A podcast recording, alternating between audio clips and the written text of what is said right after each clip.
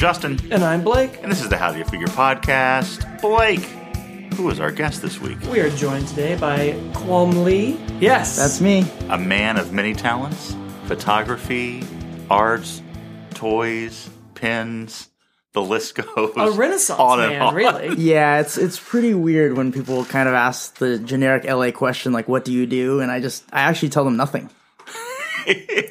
Have you ever gotten to a point, because I now just pick like one thing, which I always feel bad about because somewhere in the conversation, the other things I do bleed in and then I have to like work backwards.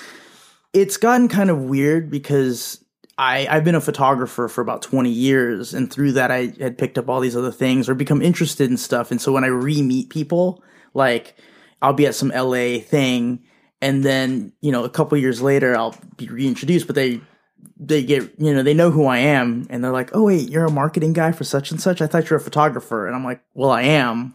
Like I just can do a lot of different things and I have to because my mind just wanders way too much." Right. And for some reason, people like don't like that. I No. feel like because I'm the same way, and they can't wrap their head around having like eight different careers. Yeah, that you're that you're allowed to do a lot of different things. I'm always surprised because I get it too. Where like I'll meet people like, well, you work full time and you do three podcasts and you cook every week and you go to the gym and you do some photography and writing. I I like, don't understand the cooking and going to the gym. I Well, don't I know how you do it. well, Justin, as a single man, I have to figure out a way to crack this code. um, but I mean, so many people are like, where do you find time? And I constantly am like, "Dude, what do you what do you, what do you do? Yeah, yeah. I'm not trying to be rude, but there's a lot of time in a day. I even squeezed in a nap. like, Yeah. I get Naps. bored really easily yeah, and I, I feel like the way I've set up my house is that like I don't really have to leave. right. Well, now you just hit two buttons and whenever you need shows up. yeah. Yeah, that's true. Now that I can Well, order groceries, I Not whatever you need. Not the toys that we're talking about today, that's right. or most of the toys that we buy anymore. Anyway, I, well, not you. I, you're still Marvel Legend and Yeah, I'm- Six Inch Black. And, Yeah, I really need to have a, a good talk with you about Star Wars collecting because that's a. I, I've I've dumped all of my legends. I've dumped all my Black series and everything like that. It's See, I just get committed. I get very brand loyal, and I'm like, I could restart and get better figures for more money, but I'm gonna. It's an investment now. I like that he's buying the Black Series because I like that like somebody is Right, Like, right. I like that. Yeah. I can look at them when I'm in a, in a store and like buy them for him. I Keeping mean, it alive. yeah. I I love looking at the Marvel Legends. I'll go to like my friends' stores and play with them, and then just like that's my fix. You know, I I, I was I had to get the Spider Ham, and then I just Yeah. I just sold the other the other figures to somebody else, but. Uh, did you buy any toys this week? I actually bought way too many toys this week, like an insane amount. Um, What'd you get? well, there was like a, a massive Godzilla auction, and I just got all the stuff in and paid for it. Um, Now I, I ran into this Godzilla auction by mistake. I got offered a uh, a badge to go to one of these horror conventions, the Midsummer Scream. right, that happened to be, I think, with the largest vegan food festival across the street in Orange County, which was like I don't know who planned that, but it, finding parking was insane. Yeah, insane and like a wild mix of people. Yeah. So i in between this horror convention, and it wasn't like a traditional like horror convention. It was more like theme park, like scare zone type Yeah. horror stuff. In between that and a vegan festival, there was a giant Yeah. auction of Godzilla Yeah. toys. Oh, I was gonna say there was a lot of white people with dreadlocks. Yes. yes. That sounds right. And a lot of influencers. Yeah, yeah. um like you couldn't go like five feet in Long Beach that weekend without seeing someone filming themselves with their phone, blo- vlogging about whatever Right. thing they were there for. Right, they're vegan tacos and they're Jason masks. yes. This all sounds great to But me. in the midst of the this, there's a big Godzilla auction. Yeah. And I was very confused. Like me and my buddy uh, Mike Carlson from Podcast The Ride were down there, and we couldn't figure out like, is this Godzilla thing part of Midsummer Scream? Is this is the is the Godzilla auction connected to the vegan? Like, what is Right. that? What? A lot of people don't know that Godzilla's a vegan. I Yeah, did not know that. Yeah. Just misunderstood. Yeah. Uh, but then we saw it was done by one of these ac- uh, auction houses that like a very reputable. Yeah, it was a Peekaboo Gallery. Um, I think they're in Pasadena. Um, they do a lot of the Disney stuff, and they've done like an arcade auction. Um, I've actually spoken with the guy who runs at Jordan quite a bit. Um, since then, um, it was it was like a really cool event. It it was crazy because a lot of things went for much lower than I think people anticipated, which was great for me. Um, yeah, I and then great for our my my buddy Sterling, who I think spent you know in the tens. Wow. yeah. So you guys just showed up and ran roughshod over this Godzilla auction. Well, it was interesting because the internet, you know, people get in this like weird herd mentality and with sales tax and, and and I think what a lot of people didn't understand is that with any of the bigger higher end auctions, there's a buyer's premium on top. And that ranges from 20 to 30%, you know, going to Heritage and, and various other big auction houses. And the Godzilla community just wasn't having it. They were freaking out with this 20% and then sales tax and then shipping and everything else. And I was just like laughing. I was like, you know, trying to communicate with people that like just bid 20% less than what you're comfortable with and you're okay. Yeah. And so I ended up coming away with like toys that, you know, I guess eBay prices would put them close like five to seven hundred dollars for like two hundred bucks. You know, like things I had been hunting for like ten years, just like just dirt cheap. I think Sterling had mentioned that there was a toy that he wanted that he would happily pay sixteen hundred dollars for, and he would feel raked over the coals, but he would still do it at twenty two, and picked it up for six hundred bucks. Whoa. Man. So it was it was like a pretty insane thing. Like I and I specifically went only going to buy one item. There's one particular toy that I wanted that like it was always so expensive. Like you could find it, but it was just too expensive on the internet. And um it's like a five hundred dollar toy, and I ended up getting it for like two hundred bucks. And and not even the color that I wanted, because there's five different colorways, but I was like, for two hundred, I'll just I'll settle for this this colorway. So how many items did you end up leaving the auction with? Oh man, it's it.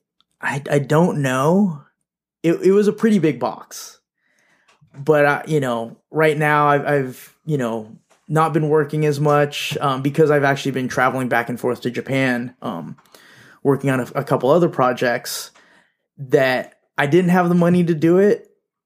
But in the the I don't know twenty years, I've I've sort of been like hunting for these things. It's like I had never like let's say that this auction might actually impact the collecting community and the values like negatively because it was so low. You know, there, it was it was insane. You know, and what was really funny is is that once the the ending prices for this auction were posted, people were losing their minds. And then the next day, where like there wasn't as good of stuff, it was just like the viewership was insane at that point because people were just hoping for these crazy deals. Um, you know, I was like laughing the whole time. You know, So you think there's a chance that prices of these items are going to be brought down?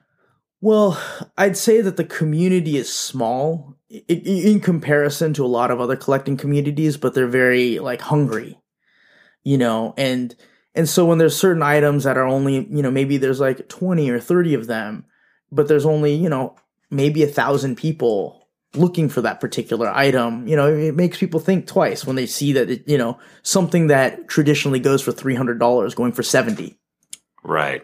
you know, and then it just, you know, it's a buyer's market. Yep. I think we're seeing that with a lot of different collections right now. Yeah.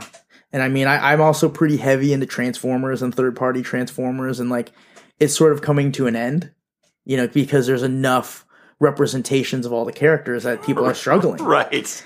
And, you know, I don't know if you guys have kept up with the, the Unicron, the, the giant Unicron Yeah. from Hasbro Oh boy. Yeah. and it's it's not doing too well you know um which there's a company called zeta that announced their unicron and you know i'm i'm a zeta loyalist but it's too small like the unicron that they just announced that i was fully just going that direction and now i can't because my combiners my transformers combiners are like as tall as unicron and you need you know nothing will ever scale with a giant planet but I don't think Unicron's going to make it. Yeah, it's it's pretty far. It's not off. looking good. and everybody I talk to, they're just waiting till like last minute. Like legitimately, everyone that I, you know, and I guess in real life that I talk to, Mm-hmm. they're just like, yeah, I'm just waiting. And I was just like, I mean, everybody's kind of doing that, and I think it's just going to suffer because people aren't just throwing it down.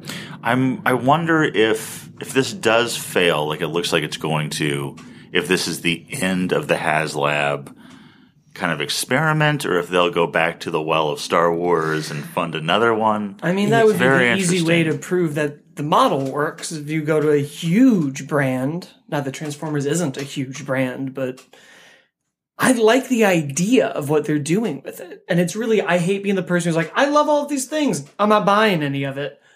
But I just mean I don't want it to exist. Right? No, it, Like- I think that the the barge was amazing, and I really wanted that Cookie Monster to fund. Yeah. Like, and the price was amazing for it. hmm it was it is just a really weird thing you know and then there's a conspiracy theory that like you know hasbro put that out there just to prove you know i, I guess just to get people to fund unicron because they're like oh we're definitely not making the cookie monster don't think that we're just gonna make it There's no way. There's no way they spent the money to tool up that Cookie Monster uh, just for it to fail. yeah just to freak people out it's fun to think about but Uh, so let's talk about some of the stuff you got in the auction.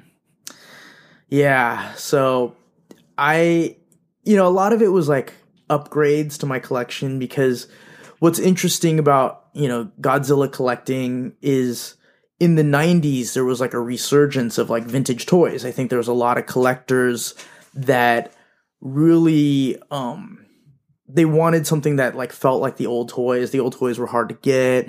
And so there's a lot of manufacturers like making reissues. Like you know, I, I, it's weird to talk about the 90s because now they're considered old, but I had bought all these like 90s reissues because I was, you know, thinking that the original ones were impossible for me to get. hmm And so, you know, I, I essentially bought the vintage versions of the 90s ones that I had gotten because I had so many of them. And, you know, I'm selling a couple of those and doing some upgrading to my collection. But yeah, it's, you know, I got this Rodan that I've been looking for, and specifically this character named Mechani Kong. Um, I love the movie King Kong Escapes, so it was really cool to find one of those. I'm still on the hunt for the the light blue version. There's like five different ones. You said that there was one toy you went to the auction for. Which one was it? So I it, it was my Mechani Kong, and I was sort of scouring the planet, sort of finding this, and I had gone to Japan numerous times. Um, and I'd found like really beat up versions of them for like four or five hundred dollars, and they were never the right color because I always wanted the specific light blue one. And at this auction, they had five of them that popped up, and right out of the gate, you know, one had, you know, the the announcer came out, and then basically I bought it for two hundred bucks, and that sort of scratched the itch. I didn't need the weird light blue one that actually sold at that auction for seven hundred. You know, I'll, I'll take the five hundred dollars Wow. savings and just imagine that he's light blue. Jesus. yeah, and don't forget about the you know the the twenty percent buyer's premium and sales tax. Do you know what the most expensive item at the auction went for?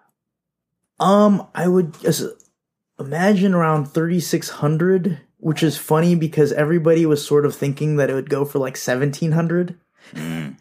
Um, there's a couple like high ticket items that I was kind of looking out for. Not not that I was gonna buy, but really interested in. And it's just so it's just kind of silly. Like some of them, I, like my buddy that had bought that the toy that I'd spoken about earlier for six hundred bucks. He had saved so much money during this auction that he ended up buying a two thousand dollar item at, for fun because I had talked about how to me there's specific holy grails in Godzilla collecting, and one of them is this missile firing Mecha Godzilla. And I have a reproduction of this toy, and the reproduction goes for upwards to seven hundred dollars. It was it's beautiful. The packaging is really beautiful for it. It's a really fun toy. It shoots missiles out of his chest like he never did in the movie, um, but he he warehouses them on his fingers like he does in the movie. Um, but it's great, and he and you know we talked about like I had pointed out like as collecting vintage, there's just particular toys that every vintage collector has. And he was just like, Is this it? And I was like, Yep. And you know, I told him I was like, "This is probably like a four thousand dollar toy," and he ended up picking it up for two. Wow! You know, out of out of savings. The Shogun Warriors, Gaiking with rocket boosters, Great Mazinga with rocket launcher. Look, it's Godzilla! Is he friend or foe? You can decide. Wow. Launch his claw. Imagine his breath is a blast of fire. That's warning! The large Shogun Warriors and Godzilla. They're ready to strike when you are. The Shogun Warriors, Great Mazinga, Gaiking, and Godzilla, each sold separately. Accessories not for use with smaller Shogun Warriors from Mattel. How long has Godzilla been around now? Well, I mean, the first movie came out in 54. So, you know, and he's, you know, had so many movies and, you know, every couple years there's a new one that comes out. Now that there's the American films, which is insane, you know, and, and, and people look at it, it's like a, a, silly kind of thing, I guess in America, but in Japan it's, it's serious. He's a movie star, you know? Um, like even like characters like him and Ultraman and things like that. I think people don't really realize how big of properties they are. And I'm assuming there's a lot more toys for Godzilla in Japan than there are in the US. Oh yeah, it's it's you know, I've my collecting is so particular because it can, it can get so expansive. I know guys that just collect Hedorahs or like individual characters. Like if I just said I collect only Godzilla, I mean that fills a house, you know. Right. That that I mean beyond that, storage unit after storage unit cuz every year new toys are coming out and then there's so many different it, I mean they have like toilet paper and all all sorts of weird um I think there's a humidifier in Japan. So So I how is Godzilla like looked you say he's like a movie star. He, is he just ingrained in the culture over there at this point? Yeah.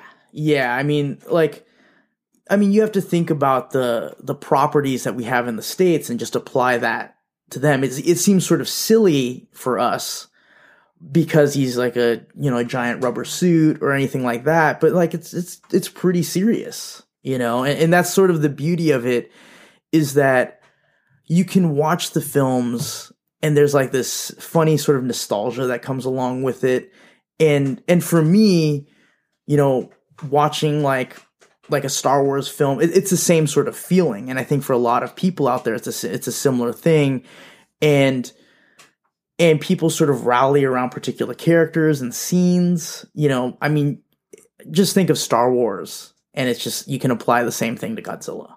Now, have they been making Godzilla toys consistently since the fifties, or was there like a lull period? I believe that there was a lull.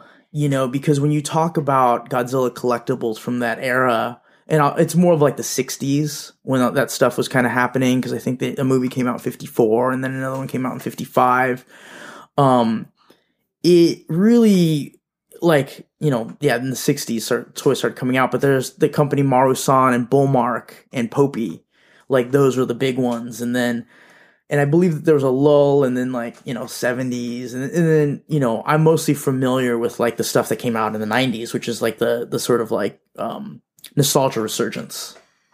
So it uh and there was all sorts of stuff. But in America, I would say the toys that people became most familiar with were the Shogun Warrior Godzilla, the missile firing one, which mm-hmm. or the, the the fist firing Godzilla, which he has still yet to do in any of the movies. Right. and the Imperial sort of bootleg Godzilla that you would find at like any liquor store, gas station, or where you know whatever toy store. Right. And you know, I think there was like a bootleg Kong and all sorts of dinosaurs and things, but those are the two that I think Americans like are the most familiar with. Obviously, after like the other stuff had that had come out, like the modern Trendmasters and everything else. So, are most of the items that you buy items that came from Japan? Yeah, yeah. I mean, the only American Godzilla thing and I could be wrong, is the actual Shogun Warrior, which is really funny because that line, um, it's called Jumbo Machinder in Japan.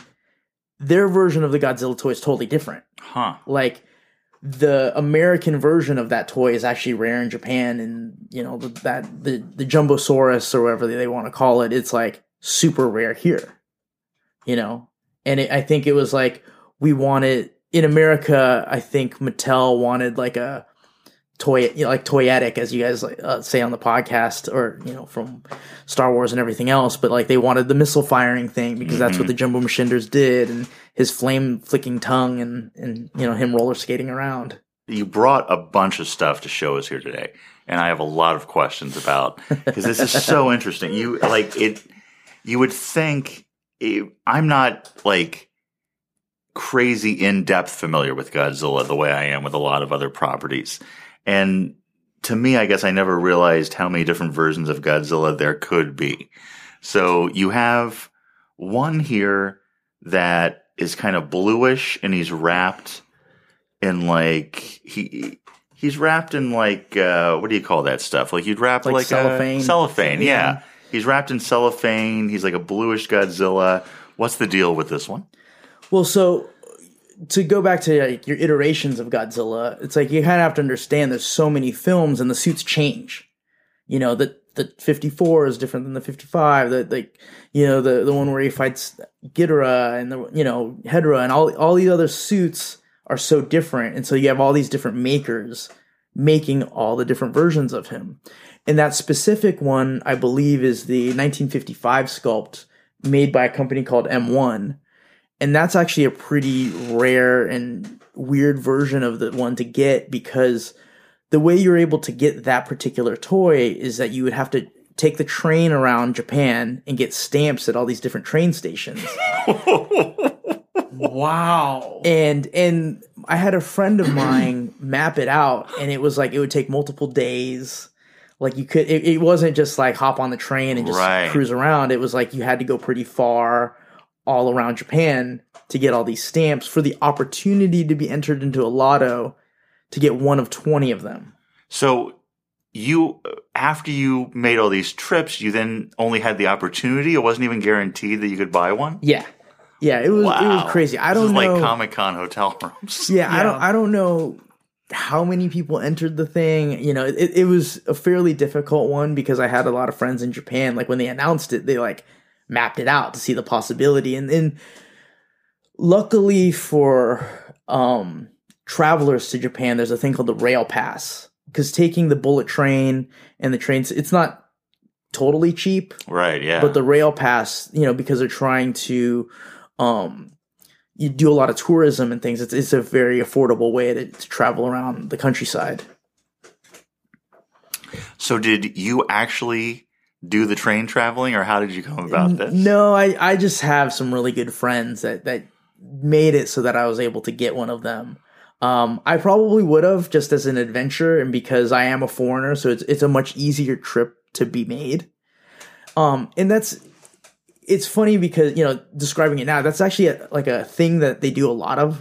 Um kinnikuman like muscle men here they they on my last trip to japan every train stop had a stamp for a different character and you had like this little book that you could like fill out and at the end i believe you you you sent in a coupon after it was like like authenticated by like a like a station master and then i think you paid you know a, like a nominal amount of money but you got a special color of muscle men I sent to you that was only available through the train stations and, and it as like a, a, a you know traveling there it's like so exciting. And then you know a lot of my japanese friends are like oh you're crazy like you know just collecting these stupid stamps and things like that.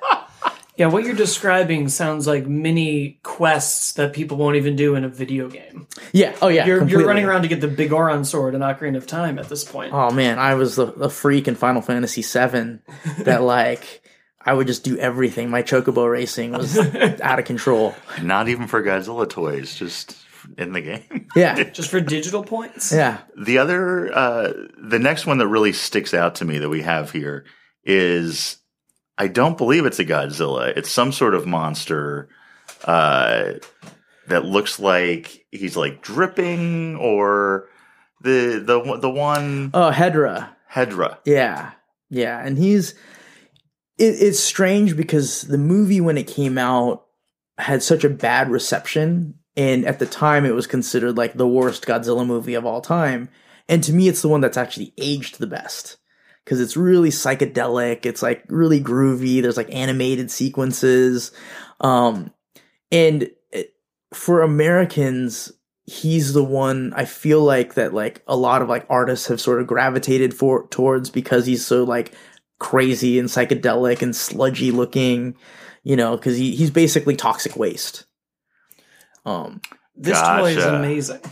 Yeah, there you, we have like a two foot tall version of him here that's very solid yeah. And very psychedelic and awesome.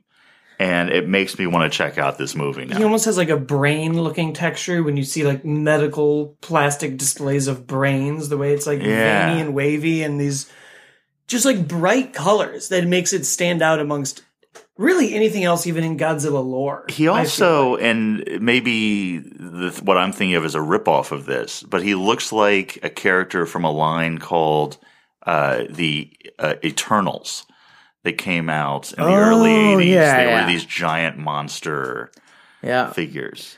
Yeah, the guy who directed the film, I you know, I, and this is all like you know, I don't know the guy personally, but everybody said he was so crazy, and and I've actually met the suit actor Oh, nice. from from that particular movie, and it's just something that there's just something so iconic about it, and there's so many weird paint variations of that toy because it's it's just sludgy. It doesn't have to like be perfect Right. you know, especially with the toys of that era, that there's a lot of like free spray airbrushing and things like that, where it actually works for the character really well and all the crazy colors because he's toxic waste. You know, Man. and in that that particular movie, there's like multiple forms of him because he starts out as like a tadpole and then he grows up and, and I like to call like the teenager version of him and then he like he flies around and so he, he turns into like a, a frisbee looking type thing and um and so in Japan they've made all sorts of different like iterations of those you know quick moments in the movie it's like something that might be on screen for like two minutes and they've made toys of it because he's turned into like a strangely iconic character Now you talk about you talked about meeting the suit actor for him, and one of the toys that you have here that really draws my attention is you have a Godzilla figure of the one of the suit actors wearing the bottom half of the Godzilla costume. yeah um He's wearing the like he's basically wearing the bottom half of the Godzilla costume Yeah. like it's suspenders. Like it's awesome. Yeah, so there's a famous photo, and, and, and the act, the suit actor of the original Godzilla movie was uh, Hiro Nakajima.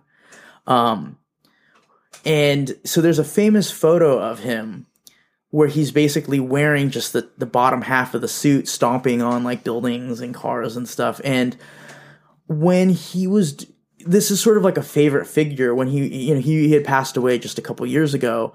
Um, that fans would basically bring this figure to him, you know, at conventions to sign, and it was, it was pretty amazing um, to have this this figure, and it's come out in various colorways, and it's it's just like a it's a beautiful rendition of him, and I've actually come to know his daughter since, um, in a funny way because I was tabling at a convention right next to her, and I have I'm really I'm I'm an old guy who like basically kind of picks on current fandom and the disrespect and like fans feeling like they control everything.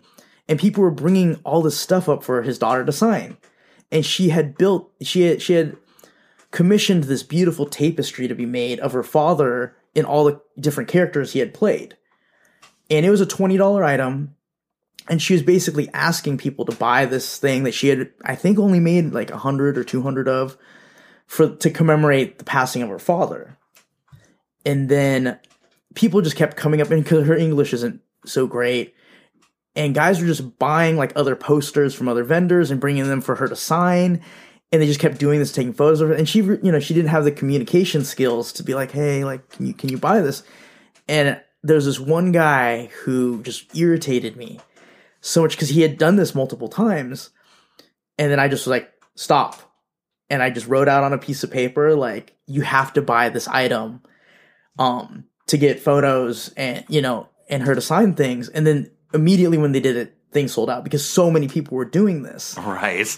and then to a point where then she was sold out and so we had to find other items for her to sell um, and then at the end, she actually saved the piece of paper so that she can put it up at other shows. Oh, because you know because people were sort of taking advantage. yeah. and that's what um you know strangely i kind of go to a lot of these toy shows in the states where they have japanese guests and i like you know and i don't i might not even know them personally but i sort of like like putting people in line. You know just being like hey dude like you know that this isn't cool. Like you know better than this. You're just trying to take advantage because you don't want to pay 20 bucks Oof. you know and and it's funny because people are like i i love your father i respect him he meant so much to me and i was like $20 Right. Not going to break the bank. Yeah. Yeah, especially when she's flown over to the States. Right, like, yeah. Hotel, you know, all the expenses involved. And then people think, oh, they're, they're rich. Right. You know, it's just like, that's not really. Like, if, if people are tabling at conventions, it's Yeah. like, not really. Exactly. Help them out. Like, yeah. I don't think people realize how much this costs to do these shows. Yeah. Yeah. And my favorite thing, because I actually don't collect autographs or anything, but there's shows, there's a show called Monster Palooza in Pasadena that I go to every year, or it's in Burbank in Pasadena. And it generally falls on my birthday. So every year I, I go around and, and luckily enough, um, my partners, I, I am involved with a company called Yesterdays. They allow me to do this because this is pretty selfish, but like I wander around and I get autographs from everybody with word bubbles that say happy birthday to me. nice. And so I have like a collection in my house, just like, you know, posted up, like framed in the wall of just happy birthdays to me. and Monster Palooza is coming up later this year, right? The Son of Monster Palooza is actually happening next month, you know, which is kind of crazy because. So that show happens, and then that following Monday, I, I'm taking a bunch of the Japanese guests that they have there to Disneyland because they're really excited about That's awesome. Galaxy's Edge. And then the next day, I leave first thing in the morning to go to Japan. Wow. Jesus. yeah, it's it's a pretty crazy couple So weeks. How how did you become the person that's going to take these people to Disneyland? You know, it, I've I've been collecting for so long, and, and it's weird because I it's not like I collected Godzilla toys as a kid. It really was like in the '90s. I, I mean, I can trace it back Yeah. to there's a specific magazine, a Japanese pop culture magazine called Giant Robot. That um on the cover there's all these Jumbo Machinders, and I bought the magazine thinking it was all about robots because I had loved Robotech and like the um all the die cast um giant robots like Mazinger Z and Getter Robo and all these things. And I just opened the magazine. I'm just really disappointed that it's like it's just an article about collecting uh, about this guy named Tom Frank who collects these giant robots but through that particular magazine i had the information and then this thing called ebay was sort of created and i was traveling around at the time with a band called the aquabats and so we would kind of cruise around and and the lead singer christian jacobs um, he can speak japanese and he started collecting these toys and it, it was like a thing that was just happening with the 90s resurgence of um, japanese toys and everything it just sort of happened and so I was just so passionate. So then you you know just years and years of sort of collecting and seeing people over and over and over again. It's it's like you just become friends. You know. Yep.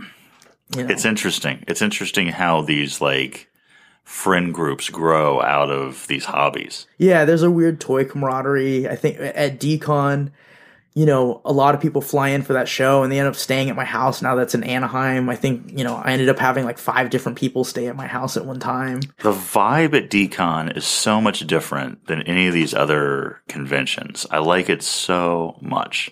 Like everyone there is just like they're with it. They know what is going on here. Yeah, I think to to be into that, it's like nerdiness on a different level. There's a kind of research that's involved, and you know, there's like a camaraderie to it because there's a lot of toys that like, you know, there's only a hundred made, fifty made. You know, it, it's like really low quantities.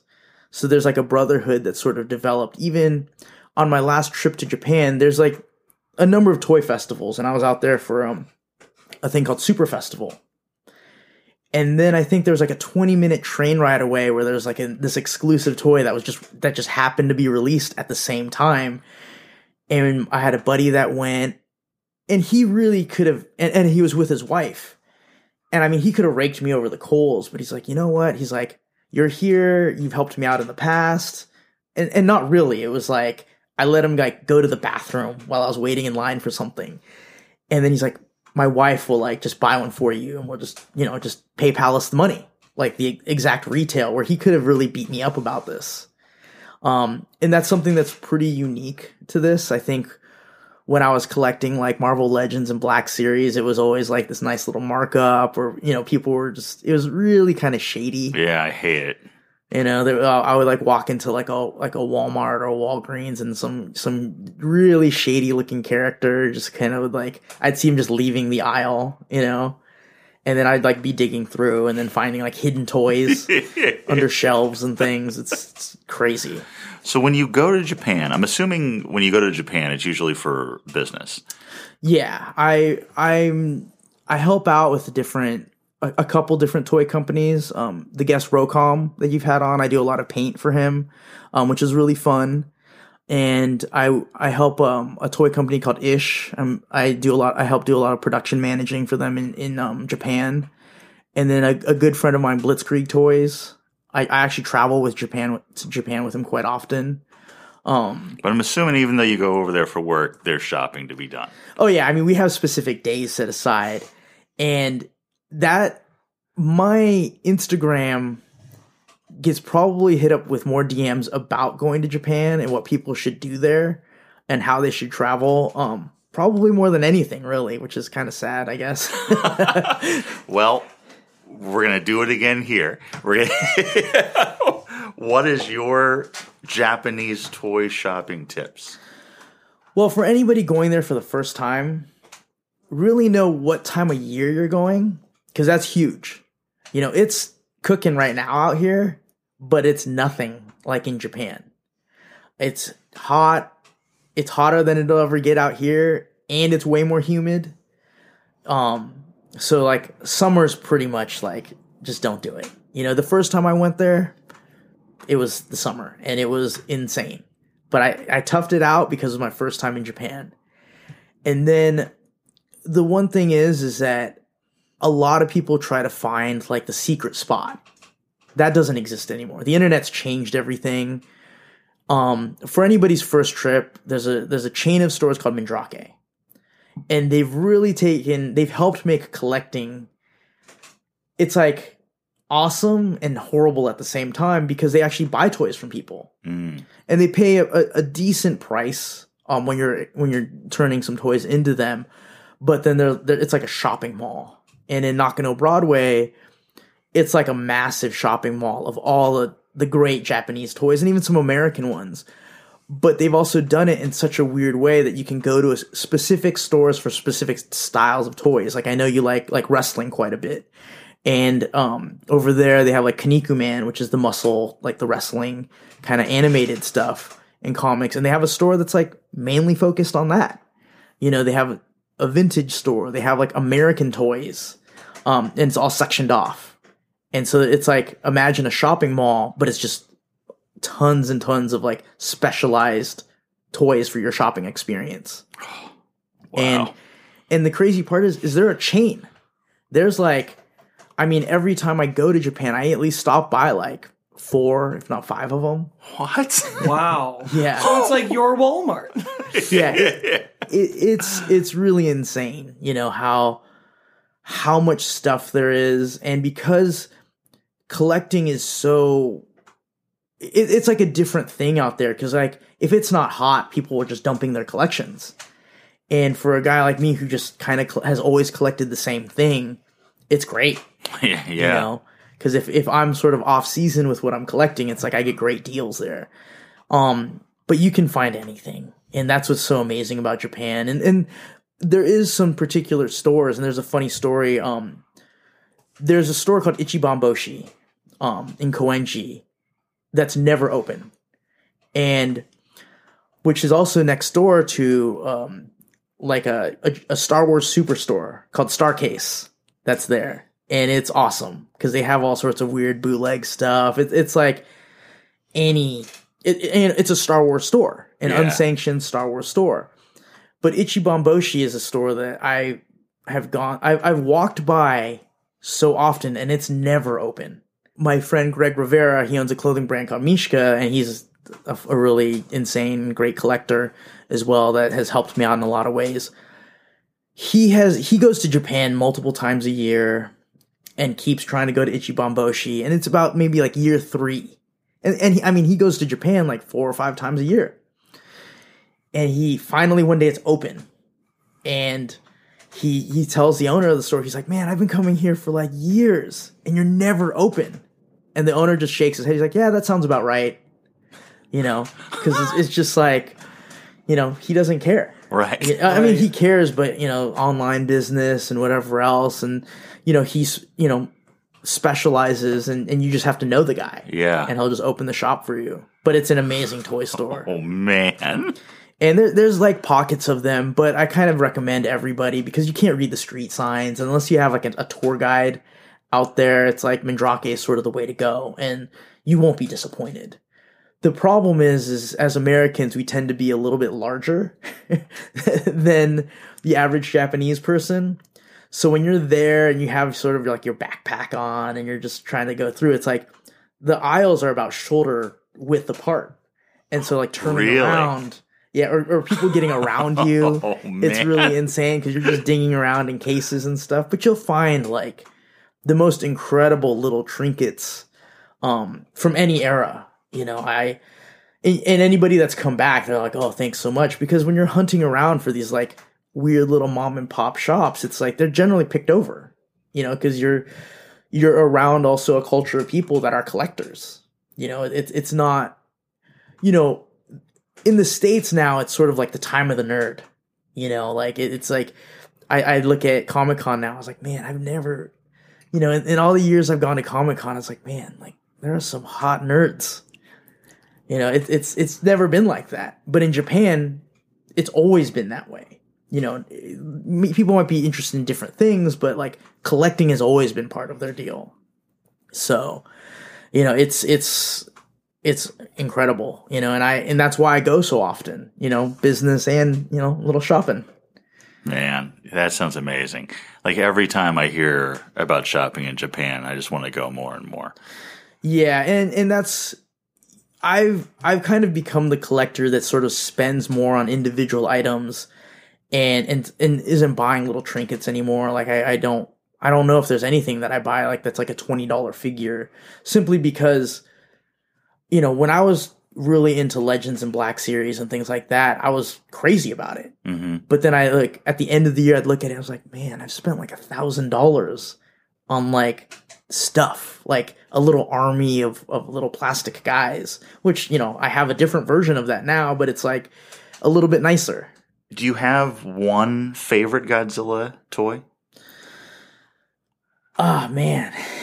You know, it, it's really hard, and I think that that's the beauty of collecting them is that there's so many different versions that do different things. Like, you know, I remember getting like the dancing Godzilla, which is a, it's really funny, and I think, you know, there you find with Godzilla collecting, there's different eras in time. My, my buddy Sterling that owns Cape and Cowl in in um, Fountain Valley, he collects like 90s era stuff, like the Heisei, Bandai, where I tend to lean more towards the, the vintage stuff, Bullmark, Marusan.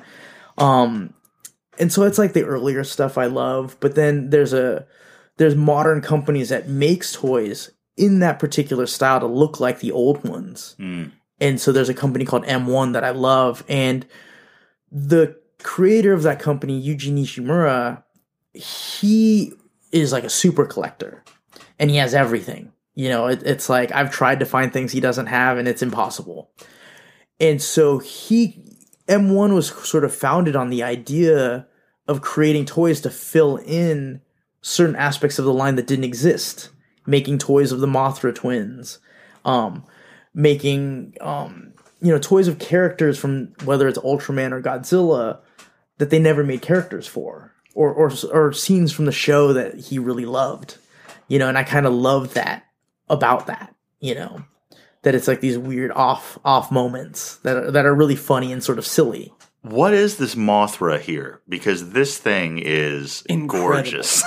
Yeah, so uh, you know, I've I've dipped my toe into certain um toys and X Plus is one of them where it's like there's so it, it like that's something that's so deep and goes back so far. Um but they do like perfect renditions of them.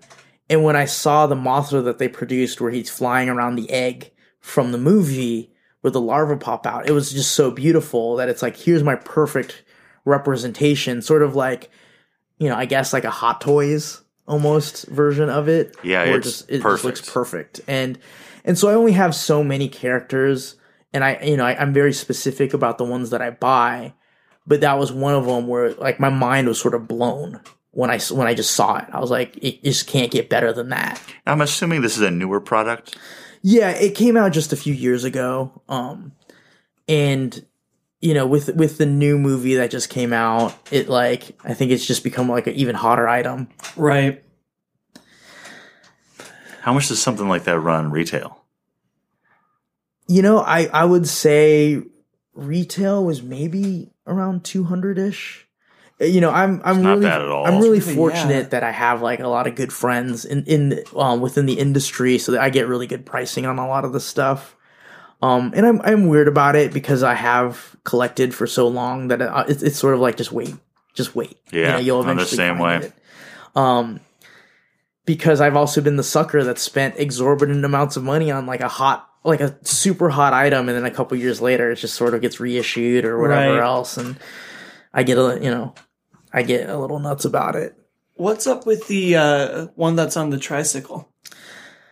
That's another M1 favorite. I love it. um, and and that's something that I actually collect quite a bit of, um, be- in different colorways. I don't collect too many toys that are like the same sculpt but painted differently, except for those, and specifically another Toho character called Matango, um, which is like a mushroom character, another psychedelic yeah. crazy one, which is actually my favorite Toho movie, and people will probably beat me up about that because it's not a Godzilla flick, but it sort of reminds me of a Japanese version of The Thing. Right. Um, and so the Godzilla trike, it was just this silly, sort of beautiful thing that I had seen. And then I just realized that they're doing more and more colorways of it. So I have, you know, maybe close to like 30 of them. Thirty Godzillas on tricycles. Not, not Godzillas, but different characters. Just characters on tricycles. Okay, so it's the because my M1. next question was going to be: Is there? And this is a dumb question to ask because here it's like the turtles are the Ghostbusters, and that doesn't make sense either. Is there like a reason in Godzilla lore why he's on the tricycle, or is this like a line that M1 does of like, and it's So- Godzilla on the tricycle? So in the this guy? 70s, there was a manufacturer that basically had created a bunch of different characters riding tricycles. There, there's all these different toys, and, it never existed. There was no guy that rode a tricycle. Godzilla never rode a tricycle in a movie. Not one that I've seen. I, I'd love to see it. You know, maybe an animated one. I don't know. He he kind of veers off, and when you get into the animated stuff, pretty weird. Or the TV It seems show. like something that would be like a weird Easter egg, like in King of Monsters when they find Atlantis and his home. Like it's just should be there in the background, right? It's just it's just hidden As like away. a Guardians of the Galaxy Easter egg, where it's like, oh my god, there's that tricycle. Yeah, I gotta say, the one part I was really bummed about in King of Monsters, um, or the King of the Monsters, is that when they went in the submarine, that there, there's this really famous submarine called Atragon, and it's a submarine that has a drill on the front of it, and it fly. I mean, it's this awesome weird submarine that can fly around. I was like, here's the perfect opportunity, even just to call the submarine the Atragon for like a fan, like I would lose my mind. And that movie's just filled with weird Easter eggs and things like that. But that was like, it's not necessarily a deep cut, but it's like a weirder one. Or like when they're underwater and there's that, that lost city that's down there. There's a movie called The Mysterians. Oh no, no, not not the Mysterians. Atragon. I'm sorry, Atragon. Where there's like a, a, a undersea dragon that the Atragon fights called Manda. And I was like, oh, it would be rad if there's like a Manda skeleton. They don't even need to reference it, but just like a weird skeleton that was down there. I'm surprised they didn't, because that movie, and I love that movie, but they just kind of threw out like, oh yeah, there's like 60 of them. I was like, so are we going to see all these guys, or are you now positing to me that you're going to make 60 of these films? Yeah, I mean there was like um an like a licensing issue because you know the movie production company it's not Toho that made the flip the film, so they just licensed the characters, so they have to pay for you know Godzilla and Rodan and King Ghidorah and Mothra, so they had to pay for each of those characters. So that's why they didn't go like that's why there's so many different like they call them Titans Right. you know and and so I get it, but that was just one of those things that I, I'm such a fan of of the Atragon and, and that specific movie that I was like, oh man, there's an undersea city, just like how there was in the movie. Like it was just sort of that weird perfect moment that could have just been like, just have a really long, like a Chinese dragon style skeleton, and don't even refer to it as That's all it takes. That's Yeah. all you need. And I would just, I would just be just pissing myself in the theater. Like when there was the uh, xenomorph skull in Predator, Predator 2. 2. Yeah, Like yeah, that was so mind blowing at the time. Yeah, Like I love stuff like that. yeah. Uh, the other figure I'm really drawn to because I have an odd fascination with figures of old men. There's a figure of an old man in a suit. I'm assuming this is like the creator of Godzilla or someone like that. He's the the effects director. It's Eiji Tsuburaya. The effects director. Yeah. So this would be like the Star Wars equivalent of getting like a Phil Tippett or a Stan Right. Winston Yeah, figure, yeah. which I would kill for Yeah, both why don't of we those. do that? Yeah, and and they that was like a commemorative box set. That was part of a commemorative box set for his hundredth birthday, and there's three different figures of him that have come out, and each one comes with um, other characters of that were derivative of the Godzilla suit. So, um, like he didn't really come with other Godzillas like in this this commemorative box set. And there's three there's three different ones, but it was like um, you know, it would just come with like Ultraman villains that he would cobble together. Um, you know, taking pieces of the Godzilla suit. Wow. Yeah, it, it was it was really cool. And then you know that version of him. There's a version of him wearing like a hat um, that a, a maker had made. There's a version of him that can hold like little versions of uh, like, like scripts. and I, and I have all of them. Great. I have all of them. They're they're really great, and and I just love the the weirdness of it. Yes. Just like it, it's like these off like like the the Nakajima one where he's just the half suit. It's just like it's it's so cool that they that they've made characters, and there's a fan base of people that like really honor that. Oh yeah. Well, I think it shows maybe even a difference in cultures where I think we celebrate just like the movies and the fandom, but there's a celebration of like the people who have brought it to you. yeah, Like a respect there. and Like something we don't get a lot of like, eh, it's Mike Myers, but it's the actor. Right. And and the thing with Tsuburaya is that he worked on so many other things aside from Godzilla. I mean, he he created his own production um his effects house that would later, you know, they would make like Ultraman and things like that, which I don't think people really get it in the states that Ultraman is huge. It like never stopped. You know, I think you know, we have the Netflix animated show um, so what people had seen in the states is like a couple, you know, in, in when the first shows originally came out, and then reruns of that original show. But what people don't get is that there's like, you know, like 50 different iterations of Ultraman. Um, so Tsuburaya is really hailed as like like a, a crazy celebrity out there, and, and he and he's a historical guy. Like, you know, I don't want to take away anything from like Phil Tippett and those kind of guys, but like he's sort of like a household name. You know, when you when you talk about Eiji Tsuburaya, it's like Huh. everybody kind of knows because It's like closer to a Stan Lee or a Steve Ditko. yeah, yeah, exactly. Well, yeah, yeah I, I I mean, love in like, terms of household yeah, name, Yeah, yeah, like- totally. Yeah, I mean, yeah, Stan Lee is just like you know such a figurehead. You know, I'm not the world's biggest fan of Stan, but you know, Ditko, Kirby, yeah, I can go go all day talk about those guys. Right. Yeah. Uh, NECA, make me a Stan Winston figure. I feel like you guys are the perfect company to do Well, yeah, that. they- you have the Predator. They've dug so deep in his in, in his creations that that's what they need, and you know they're known for making some pretty weird stuff. Yeah. There are also a lot of these have a like almost handmade feel that I kind of like to it.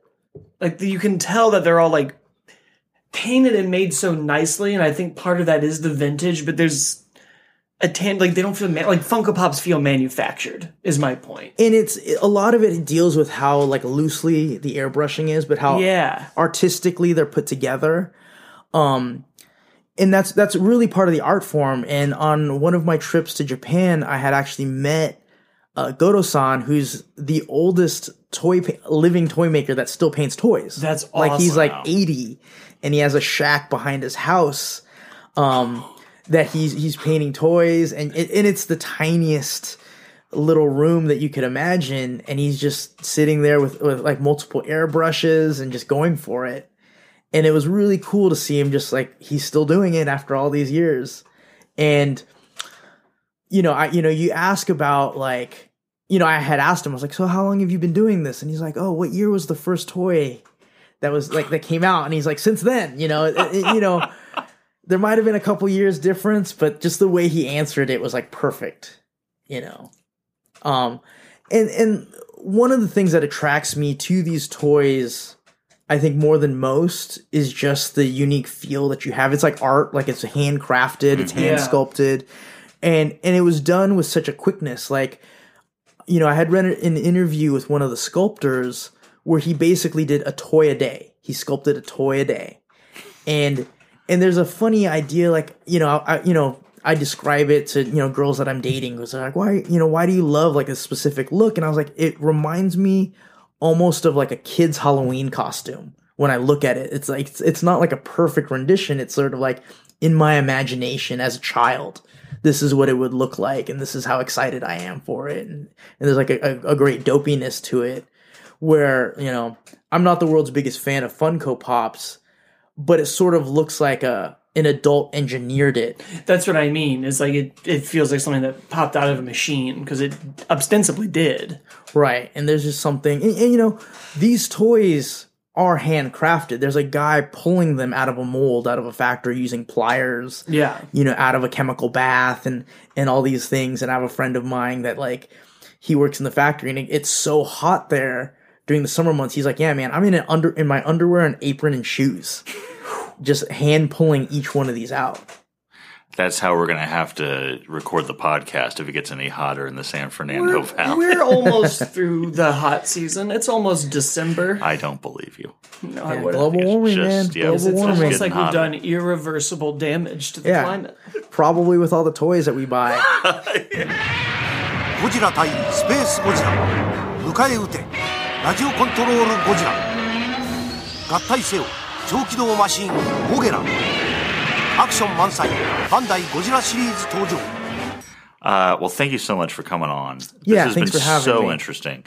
I love having people on that collect lines that I don't know anything about because I love learning about lines. And yeah, this is a very, very impressive collection. Yeah, I get pretty weird with a lot of the, the, the deep cut stuff that I collect. Where can people find you? On Instagram and pretty much everything, I'm photos a la Kwang. A L A Q U A N G. Or they can just accost you on the streets of Japan. Yes, yes, which has happened before. I I don't I, I you know, it's one of the things with the toy collecting community, it's pretty small and, you know, kids come up to me and they like randomly at toy shows asking me various questions about, you know, toys and where they can find them. Blake, where can people find us? Oh, well, they can find us on Twitter and Facebook. At uh, Twitter is How Do You Figure PC, and Facebook is facebook.com slash groups slash How Do You Figure Podcast. We're also on Instagram at How Do You Figure Podcast, and they can leave us a review on iTunes. I'm going to have to lose quite a bit of weight before I go toy shopping in Japan, I've realized. Yes.